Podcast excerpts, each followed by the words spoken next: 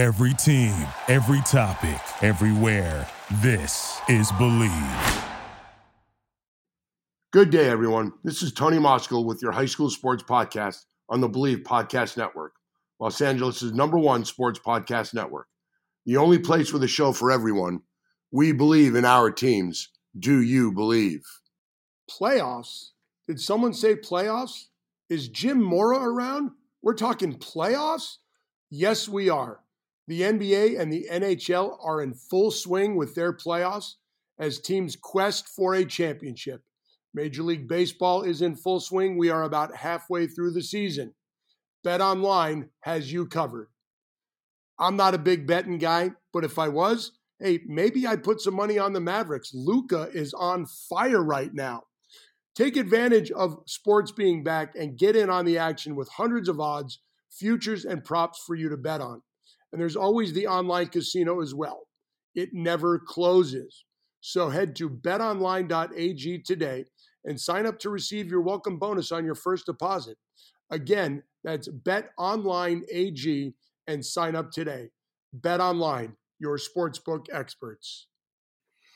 Joining me this week is one of the best high school football coaches, not only in Southern California history, but in all of America. His record of 256, 60, and 2 is one of the best. He has nine CIF championships and is the only person to win a state championship in California at three different high schools. He has multiple Coach of the Year honors.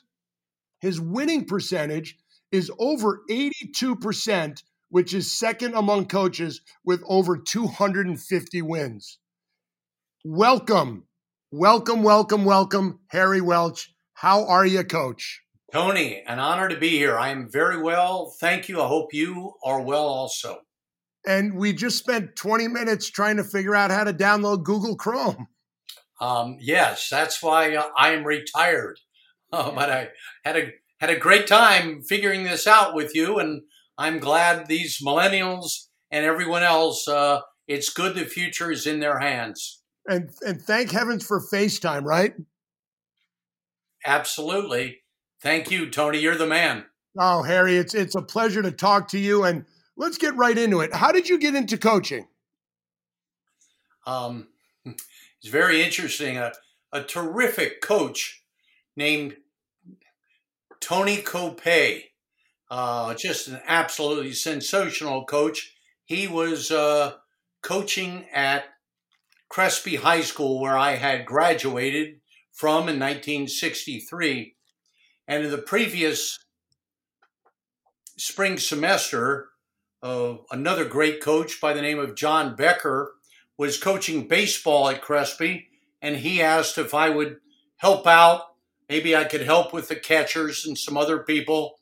And uh, my gosh, I I helped on a team, and I had this little skinny catcher that ended up being pretty darn good. And I thought, man, I took this skinny little kid and made him into a pretty good catcher. I must be pretty good. Well, the skinny little catcher was a kid by the name of Rick Dempsey. Dempsey went on to play 19 years in uh, Major League Baseball, and his greatness uh, was obvious and all the time I thought it was because of me, but it was really because of him. Anyway, that was the way I started in coaching. But that fall, uh, Tony Pay came up to me and said, Harry, we need a freshman coach. Can you help out? And I said, I don't know anything about coaching. He said, That's all right. I'll help you out. I think you've got what it takes. And so 1965, that was the beginning. Tony Kopay went on to some great things at the University of Washington, where he had starred and went on to be a great coach there. Uh, his brother, Dave Kopay, was a running back for Washington Redskins. Uh, terrific start for me. And anyway, that was the beginning. And and then you find your way. You coach at Crespi for a couple years, and and I'm a Crespi alum, and it's it's crazy how those Crespi ties it's it's kind of like the the six degrees of separation where there's a Crespi alum everywhere. Yeah, that's that's so right. And I I was there um, from 65 to 70. And then I came back for one year in 73. And yes, I established some relationships with the people at Crespi that uh, I will treasure the rest of my days. Shortly after that, a position opens up at Canyon High School up in the Santa Clarita Valley. And probably not many people knew where the Santa Clarita Valley was, except for those that went to Magic Mountain. But you find your way up to teaching English at Canyon High School. How did that whole thing come about? There was a fellow by the name of John DeCoster who I had met in the past, and he said, Harry, you're an English teacher and they need an assistant football coach at Canyon High School. Well, back then, uh, I had never heard of Canyon High School. I don't know that I had ever been into the Santa Clarita Valley, which at that time, um, the name Santa Clarita did not exist. In fact, um, most of the valley was uh, Newhall or Saugus. Canyon High School at that time probably was in uh, what at that time was called Saugus High School. Anyway, in 1970, I took a trip uh, up Sierra Highway made a left or west turn on Soledad Canyon, went down a mile, made a right on White's Canyon, and um, stayed there for the next 37 years. Boy, not only staying there, but making a name for Canyon High School. What was it like then building that program or starting everything, let's say, from scratch? it was it was very interesting, uh, and it truly was from scratch. Uh, Canyon High School had never won a single CIF playoff game. Um, this was a a whole new adventure for me. The first time I had ever been a head football coach, which uh, commenced in 1982. Um, but the people of Canyon Country and Santa Clarita are salt of the earth, wonderful people. And although I'm certain I pressed some of the wrong buttons and irritated people, um, the people of Santa Clarita and specifically Canyon Country, I will love till my last breath. It was awesome, but um, it it was an incredible, uh, interesting beginning. I remember having to take the helmets. We took all of the paint off of all of the helmets, which probably brought on uh, early incidents of cancer in my lungs. Um, but we worked on the, the fields, the equipment.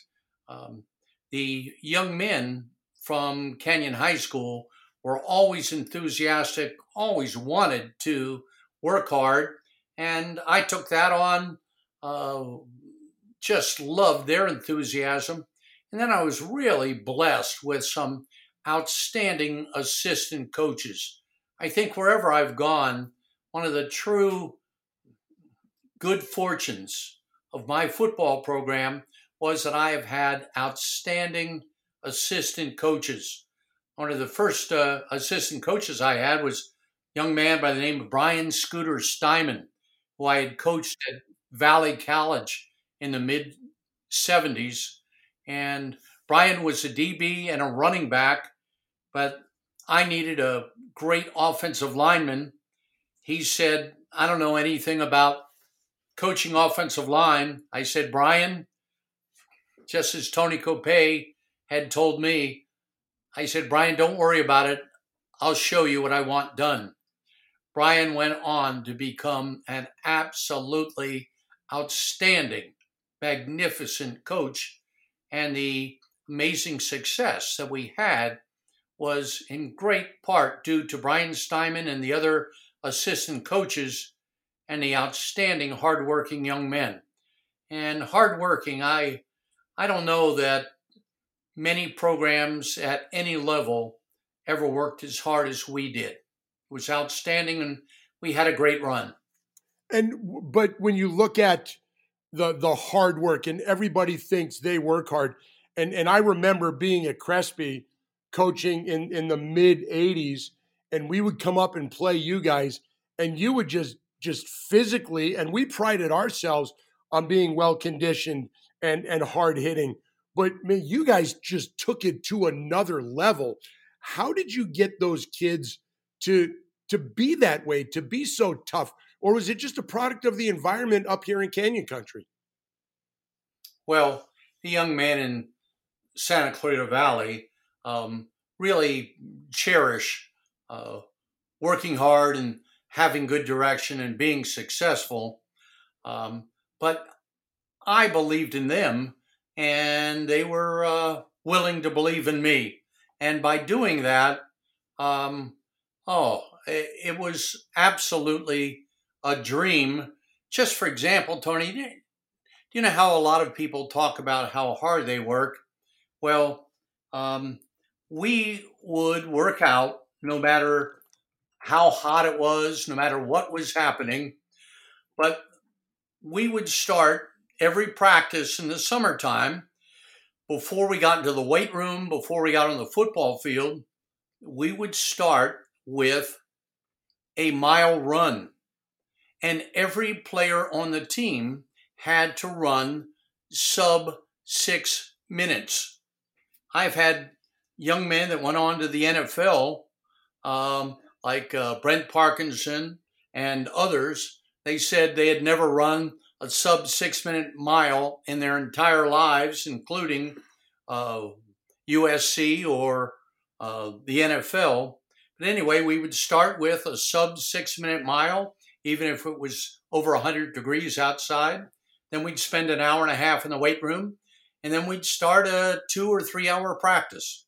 Um, we worked very, very hard. We prided ourselves on doing little things well. At that time, we used to call it, uh, it was one word. It was called cowboy football. But it was not two words, it was just cowboy football. And we prided ourselves on doing as many little things well as we could. And the young men bought into it, the student body bought into it, the faculty. It was absolutely uh, a highlight of my life um, as far as coaching goes. Was a wonderful experience. Uh, it was a, a, a birth for me. It was later in my second run there. It was a renaissance for me. Um, but it was a joy and a memory that I will cherish forever. During those years, you know, 46 wins in a row, three CIF titles, and you know, it's a very small community up here. You know, back then it was Hart and Canyon, but you guys were not in the same league. But the first game of the year at COC, Hart and Canyon played in front of 10,000 people every single year. How cool was it to have that be your first game and just have that place packed with people, green and yellow on one side, red and black on the other? You know, it was it was magnificent and I'm going to digress for a moment I think I had a healthy hate for Hart High School and the Herrington brothers. But uh, to, in fairness to Hart High School and to the Herringtons, the Herringtons were outstanding. Dean, Rick, Mike, they were awesome coaches. Um, Hart High School just was almost like the standard that all of the other schools, Canyon at the that time and later Saugus from Valencia and the other schools, uh, Hart was the standard, and we tried to uh, rise up to them. But to start the year in front of 10,000 people, I'll never forget there was a recruiter coming from BYU, and he was in my office at about 3:30, and he said, uh, "Coach, I guess I've got the wrong information." Your game starts at five o'clock today. Is that right? I said, No, it said seven. What are you talking about? He says, Well, I just got off the freeway and I happened to go across the valley in front of College of the Canyons, and the stadium was full and it was 3:30. So it was it was truly amazing. But the people of Santa Clarita and for me, the people of Canyon High School were absolutely second to none. Um, and they loved their football. They took great pride in their community and I was so proud to uh, have been part of that. It some of the experiences that I uh, have in my memory bank are because of the experiences from Canyon and Hart. Um, the Herrington brothers certainly made me a much, much better coach. They were outstanding. And as much as I say I hated them, it was really based on respect and admiration. And so many of the things they did so well, I tried to incorporate into my program. And I still have to salute uh, Mike, Rick, and Dean. They were terrific and the outstanding young men that played uh, at Hart High School. Some of the um, greatest moments of pride were for the young men uh, when we'd play Hart High School, if we could ever be fortunate enough to defeat them. Oh my God, that was uh, like the ultimate high. Um, one of my last CIF championships at Canyon High School of the uh, five that I had there, oh, I believe was in uh, 2005. I believe we played Hart High School for the CIF championship, and it was a great, great game, and just came down to the very, very end. Now, then if I would reverse it and go back earlier to think of the outstanding athletes, I remember the, you know, Tommy Bonds and then uh, Jim Bonds. They were, uh, they were magnificent. And for us at Canyon High School to go up against them, um, it made us better. And I'm so very proud of it. Now you uh, you stepped away from Canyon. The program kind of went down. They struggled. You come back in 2002, and you immediately start winning again. What is it about Harry Welch and the culture that you bring and the attitude that you bring, where programs just get back on the winning track when you show up? Well, thank you. Um, in all seriousness, as I said earlier, I was always blessed with great support from the community, outstanding assistant coaches, and then I had players that uh, were talented, but they bought in. They they wanted to be as good as they could be, and uh, and then you know I I did have a secret weapon. Uh, I had a lot of people are not aware what an incredible advantage it was, but um, I had a secret weapon. I had a wife who inspired me, challenged me, and made me a better person, and was always there uh, supporting me and made me whatever coach that uh, I could be. And she got to love the young men and women that were involved in the program. But the programs, um, they believed, they worked hard. Um, I don't know that we necessarily worked hard than anyone else, but I now have um, two Green Berets, two Army Rangers, and I'm very proud to say two Navy SEALs. And all of them have uh, told me that they were inspired. They would not have made it to become what they have become had they not gone through uh, the physical and emotional and mental challenges that I put them through. But I remember specifically a couple of the Navy, Navy SEALs when they were going through their infamous Hell Week, and some of the prospective Navy SEALs would go and ring the bell, signaling that they were quitting. Both of them have told me, they said they would ring the bell, and I'd say, You don't even know what hard is we worked harder at Canyon High School. So anyway, I'm very, very proud of them, and uh, we did work hard, but they bought in, and it it became not about winning, but how close they could be to being the best at something they chose to do. Great memory. And during that time, you mentioned the 2005 game. You won two CIF championships in a row, 05, 06, both great games. And you mentioned the 05 game where JJ DiLuigi stops Troy Uden at the goal line for the 2005 championship. And then the next year versus Moorpark, and my memory is is fading and I don't remember it as well. It was either a fake punt or something you ran, and then there was a pass to somebody named Anthony Arriaga, sets up a game-winning field goal. And, and I think it was Chris Chapman who hadn't kicked one in like three months. I, I remember watching those those teams. What kind of memories, and I'm sure they're great memories, do you have from those two games? Obviously, beating Hart, you know, the, who you have great respect for in the first one, and then mm-hmm. Moorpark.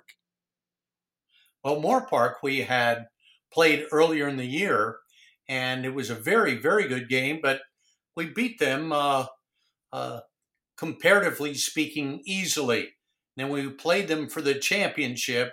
They had an offensive tackle that went on to play big time, and he was just marvelous. And they they were they were all that we could possibly handle. And yes, we did have a, a fake punt. You know, I I've always believed that you know, if God had wanted us to punt, you know, He wouldn't have given us four downs.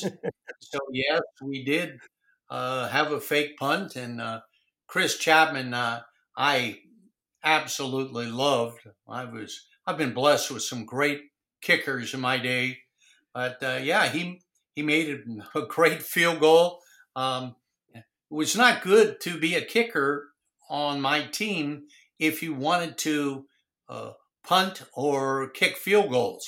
However, if you wanted to kick extra points, well, that would be great. I had a young man at uh, St. Margaret's that actually kicked 101 consecutive extra points. So if you wanted to kick extra points, I was the right coach to play for. Field goals and punts, not so much. And that 2006 game, after that, you know, playing Moorpark, you know, the CIF and the state had decided to let's start the state championship again in football. And you guys are sitting around waiting to hear if your name is called. And it is, hey, Canyon High School, you're going to play. And it was, there was only one game at that point, And you're playing the vaunted De La Salle Spartans from up north. What was that like sitting around with the kids? not only the shock and the happiness of, hey, we're playing in the first CI in the first state championship game in 75 years. And then you realize it's one of the best programs in the country. Um, they were. They came in rated the number one team in the nation. And uh, anytime you have a high school football team that movies have been made about and books have been written about, obviously it's an honor to play them. I had met Bob Ladouceur, their legendary coach, at a clinic in South Lake Tahoe in the mid 80s. And at that time, before here I had established any real tradition, we got along pretty well. When I met him for the state championship game,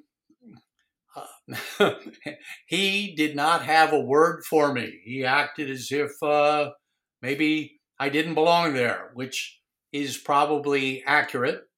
Nevertheless, I revered him, and I'll never forget. I uh, before the game, we were uh, in the stands before the game, and Bob Ladouceur was there with uh, his coaches surrounding him, and um, I wanted to introduce my wife Cindy to Coach Ladouceur. So I said, "Come on, Cindy, let's go. I want you to meet the greatest high school football coach in the world. Here, I remember and, um, I was I was standing there when that happened, but go ahead. he would have nothing to do with me or my wife, and I I I could not believe it. I I was crestfallen. I could not believe that uh, this man that so many people considered you know, so classy and legendary, um, would not have taken some time to be gracious to my wife and to me before the first uh, championship game in almost a hundred years. So that was uh, that was amazing. However, I want to digress just a little bit. The young men at Canyon, um, they played so incredibly well. Um, we had only one player on the team who weighed over 200 pounds at that time. However, uh, they were not small; they just weren't huge. But boy, did they could they play football? They played with uh, discipline, toughness, focus, and um, they were they were not to be denied. As far as being denied, meaning they were going to give their very best effort, and uh, it was a game that obviously many people saw across the nation, um, and it was a game that certainly solidified uh, cowboy football into CIF and national lore, and it was something that I've been proud of ever since. But it was a wonderful game at uh, the young men just played so very, very intensely focused, um, real proud moment for high school football in Southern California. Now, take me back to that Monday practice when you guys, after you found out you're playing De La Salle, and the kids know because kids they, they know things, and they're what was their attitude towards this program that you know won 156 games in a row, movies, books, all of the accolades that were so well deserved. What was the mood during that week of practice, especially that Monday when you guys gathered for the first time?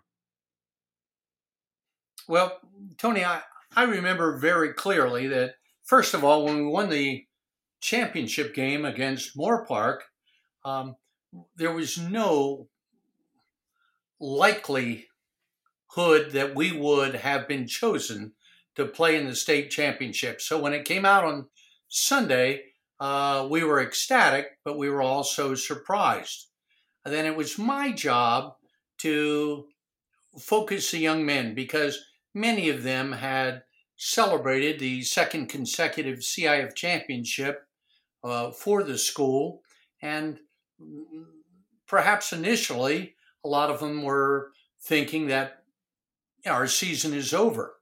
However, by the time we met at lunchtime and then afterwards, uh, I made it real clear that we were going to approach this game with the highest respect and regard for De La Salle because they deserved it.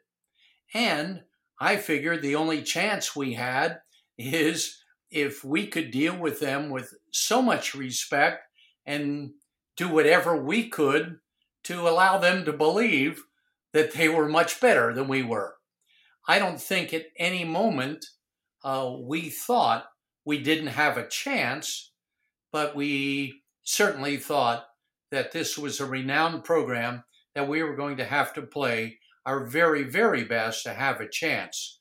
Um, but it, I drummed into myself, my assistant coaches, and the players, and anyone else who would listen that, uh, you know, here was a legendary program that probably no one will ever defeat.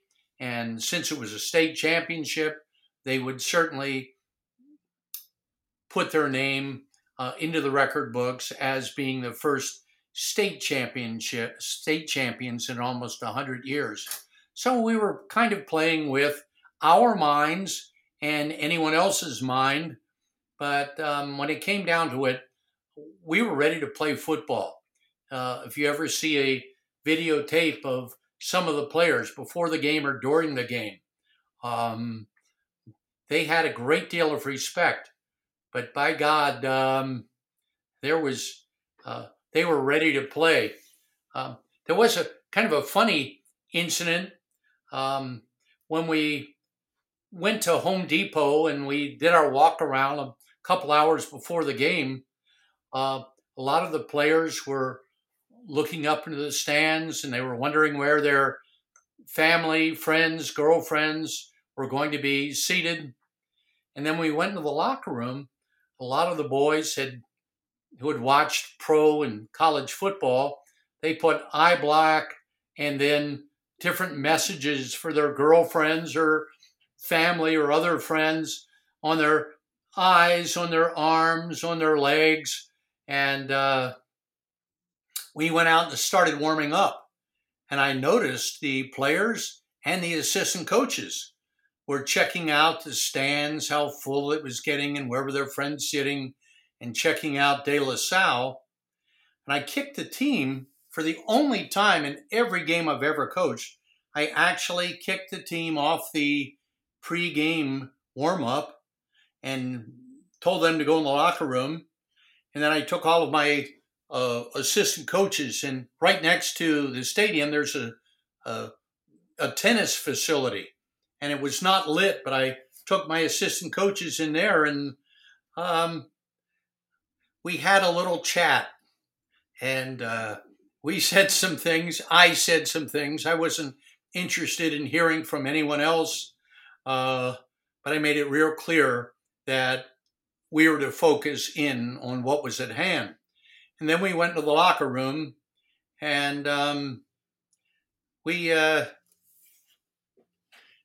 I'm going to recall a little story with my grandson. My grandson was very, very young at the time, grandson Nick, and um, he happened to be in the locker room. And on the way home after the game, he was being driven home by his mother. And uh, his mother, my daughter, asked Nick, Nick, uh, did Grandpa say any uh, any bad words in the locker room? And Nick, who normally would not, a young kid, normally is not in the locker room, but he would always be honest with his mother. He said, Yes, Mom, Granddad did say some bad words but only to make the team better. I, so anyway, the team and I had a bit of a talk, and uh, I made it real clear that uh, they could wear their little communications to their girlfriends and their family and anyone on TV, but they could only wear it in the locker room, and anyone who was going to go out on that field was going to go out just like we practice every day at Canyon High School. There was to be no special eye black, no messages on armbands, wristbands, or calf bands. And I said, Those who want to play, follow me. And for the next 30 seconds, I could hear in the locker room tape being ripped off and things coming off of ankles and uh, people covering up things that had been written on their shoes. And we walked out and uh, played a game that I am most proud of. It was a, it was a moment um, to cherish for those men, the uh, Canyon country and the Santa Clarita Valley to cherish. And I'll always remember it. And at 27 to 13, you guys beat De La Salle. And I remember doing that game, and, and it was just so much fun covering you guys during those times. Later, you know, you step away from Canyon again, you go down to St. Margaret's. And in three years at St. Margaret's, again, coach, 42 and 1, three CIF titles, a state title. It's at a smaller school. Maybe football wasn't as important to them, but it was still important to you. How did you get that across to that community, which is a shall we say, affluent community where where kids may not have necessarily needed football or sports to get into college because their parents were so, shall we say, financially set and the kids were really academically centered? Regarding their affluence, we played one CIF championship game there, and it was against, I think, Brentwood Academy. And there was an article in the Los Angeles Times uh, by Eric Sondheimer, and he said at that CIF championship game there were more limousines than he had ever seen at the Academy Awards. So yes, the uh, um, there was affluence there, but I've always found that if the emphasis is not about winning, but is about challenging young men and women to be all that they can be and to give every effort that I can give, surround the young men with good coaches, and then do all that I could to bring out their very, very best. And these young men who were the sons of an affluent community, they were as hard working and their attitudes were every bit uh, the equal of any team I had ever coached. Um, they were outstanding. They were uh, absolutely marvelous. And uh, the one game we lost, we happened to play um, the best small school team in California to start the year, called school from uh, San Diego called Francis Parker. Terrific school. And um, this was a new tradition I wasn't familiar with at St. Margaret's. They took all of the seniors and they went up to Ojai for a week and they had a retreat. And I pleaded with the administration to let the seniors uh, avoid that because of the game that they were playing. Uh, then I said, well, at the very least, uh, can the seniors just, just can they sleep somewhere? It's it's air conditioned since it was so hot. And uh, then I asked, all right, can we at least have their parents pick them up or let them come back from Ojai in an air conditioned bus? Well, my pleadings fell on deaf ears.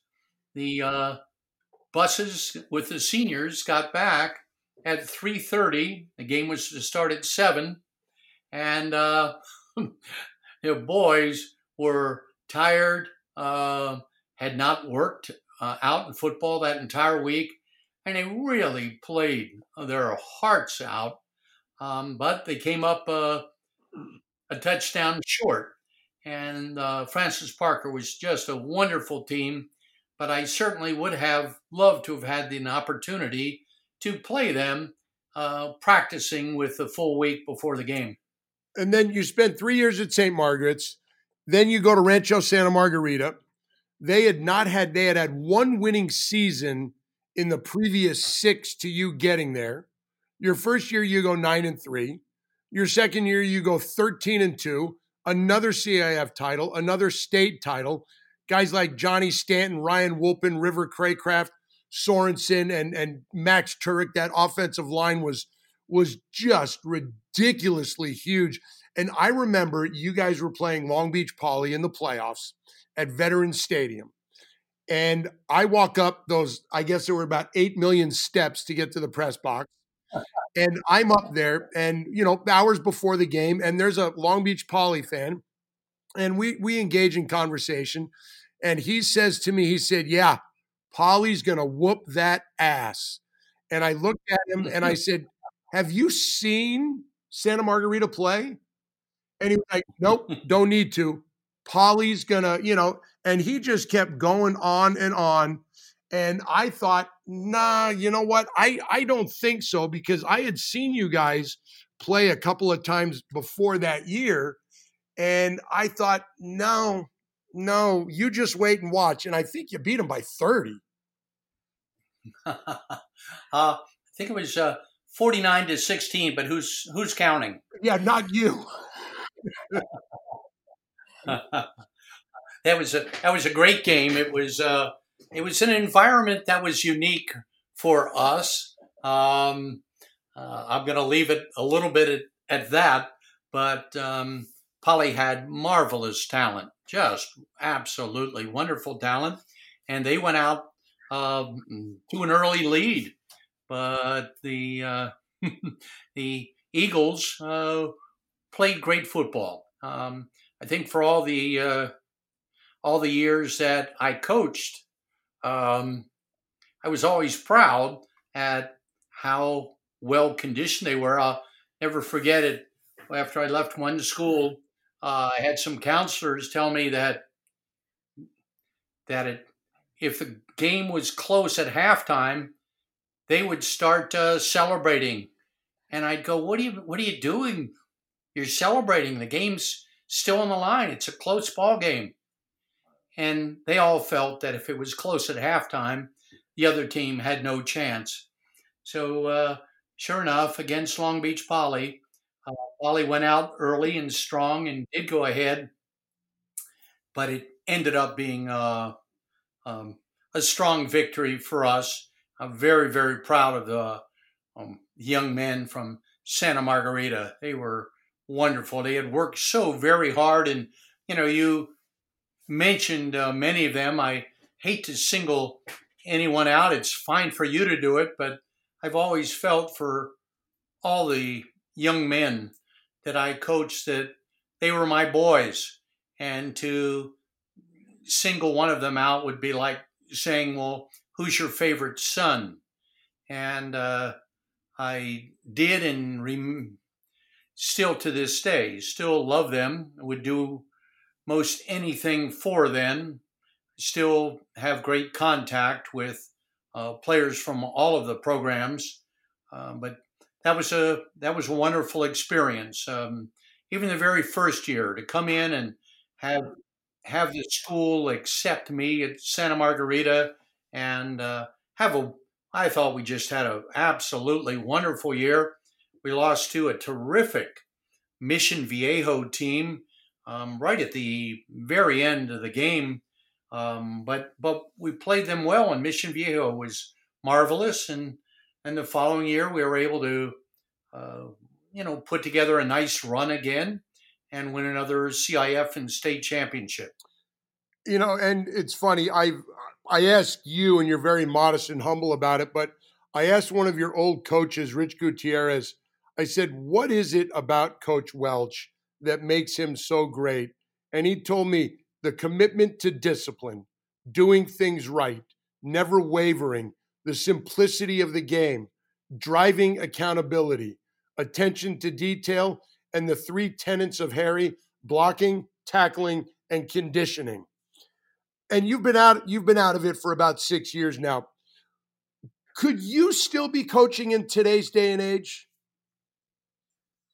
100%. No doubt.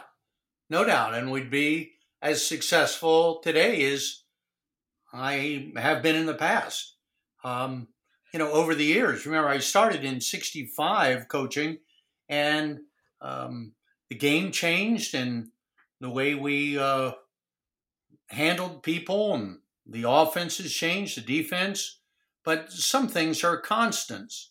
And I, I have a hundred percent faith that if I coached today, I would be as successful as I had been any time in the past. After all, the uh, you know the young men have not changed. In fact, a lot of people ask me, "Well, you know, how can you handle these young men today?" Well, they're the same great young men they've always been. In fact, they train so hard today. They train 12 months a year today. They are uh, in incredible shape. They want to be so good, but they would they would welcome excellent coaching. They would welcome people to love them, care for them, and lead them to an area that they had always dreamed about. And so, could that happen uh, today? A hundred percent, yes. What do you miss the most about it? Um, Tony, I I love the process. I I love the day in and day out. Um, I I absolutely adored practice. Uh, the preparation. You know, the long hours are obviously not fun and you know sleeping maybe three or four hours sometimes. Uh, i don't miss that and certainly there were some frustrations and certainly some things i so much wish i had done differently at uh, everywhere. You know if i could go back i would certainly change some of those things and apologize uh, profusely for some things i would like to have done better but I was fully alive coaching from January through December. I loved it. I was I felt that every moment um, these young men and women were saying, you know, they put themselves into my care, and so if they did, I was going to give them the best care I possibly could. And we worked hard, yeah, very hard in January and February. Um, and if you were to talk to some of the young men, uh, they would nod and go, "Yes, we did." And uh, but I loved it. I loved the preparation. I really enjoyed the games. I enjoyed uh, everything that had to do with football. I enjoyed helping oh, people overcome difficulties. I loved helping young men and women see potential in themselves that they didn't realize was there and helping them reach it. And most of all, Tony, I loved using football to show them how they could have full lives and maybe even more complete lives than they would have had they not committed themselves to something that they did at this early time. So, uh, Tony, I loved it all. Uh, uh, as I said, I was blessed with the finest coaches that I could ever imagine, um, young men and women that, um, if they were my extended family, well, in my heart, they were and are my extended family. Well, Harry, I tell you what, man, it has been an absolute pleasure catching up with you. The last time I saw you was at Crespi at the um, memorial service for for John King, and and it's it's fantastic catching up with you. The last thing I want to do is I want to ask you five questions that are just have no topic theme whatsoever, and you just answer them however you want. Your favorite right. your favorite cartoon growing up. Oh, oh boy. Wow. That's a That's that is really uh interesting. I you know, I I used to laugh at Mr. Magoo. okay. but uh, what was your first uh, car? My first car was a um, 49 Plymouth convertible. Okay. In your opinion, were the Three Stooges great comedy or blatant stupidity? no, they were they were geniuses. Uh, the thing you are most proud of in your career? That I loved the people that were part of my experience. And if you had one do over from your entire coaching career, what would that one thing be? And there's so many things that I would hope to have uh, done differently because as committed and as focused and hardworking that I was, I, you know, I, I would wish that somehow in a do-over, I could let people know that who maybe I had alienated them, that in fact I truly cared for them, and if in any way that I had hurt them or alienated them, I, at this point in my life, I am truly sorry. Well, that is that is awesome, Coach, and and I want to thank you again for taking the time to to join me here on the podcast. We learned a little bit about FaceTime and how to download Google Chrome and how to get through our technological, shall we say, shortcomings. But it is always a pleasure, and I truly enjoy our conversations. Tony, I uh, I truly feel that uh, a closeness with you, my wife and I both uh, want to thank you very, very much from the bottom of our hearts and wish you uh, good health and safety in this interesting time. Be well. And hopefully we can catch up and find each other at a game this year. I would like that very much, Tony. All, All right, best. Coach. Thank you so much. Thank you. Bye All now. Right. If you like the podcast, please subscribe. If you have any suggestions, please send them my way on Twitter at Tony Moskal or via email at tonymoskel at gmail.com. One thing I want to do is I want to send thoughts and prayers out to the Hart High School community. Longtime Hart Indian Larry Fiskus uh, was in the hospital recently with um, apparently some colon cancer. I believe he went through some chemotherapy and he is home resting comfortably. But Larry, everybody in the Santa Clarita Valley loves you. We cherish you and we hope for nothing but the best for you. Um, God bless you, Larry. God bless yeah, you. Larry's awesome. And if you enjoyed this, you know, please subscribe. Uh, until next time, enjoy the rest of your day. Thank you for listening to Bleav. You can show support to your host by subscribing to the show and giving us a five star rating on your preferred platform. Check us out at Bleav.com and search for B L E A V on YouTube.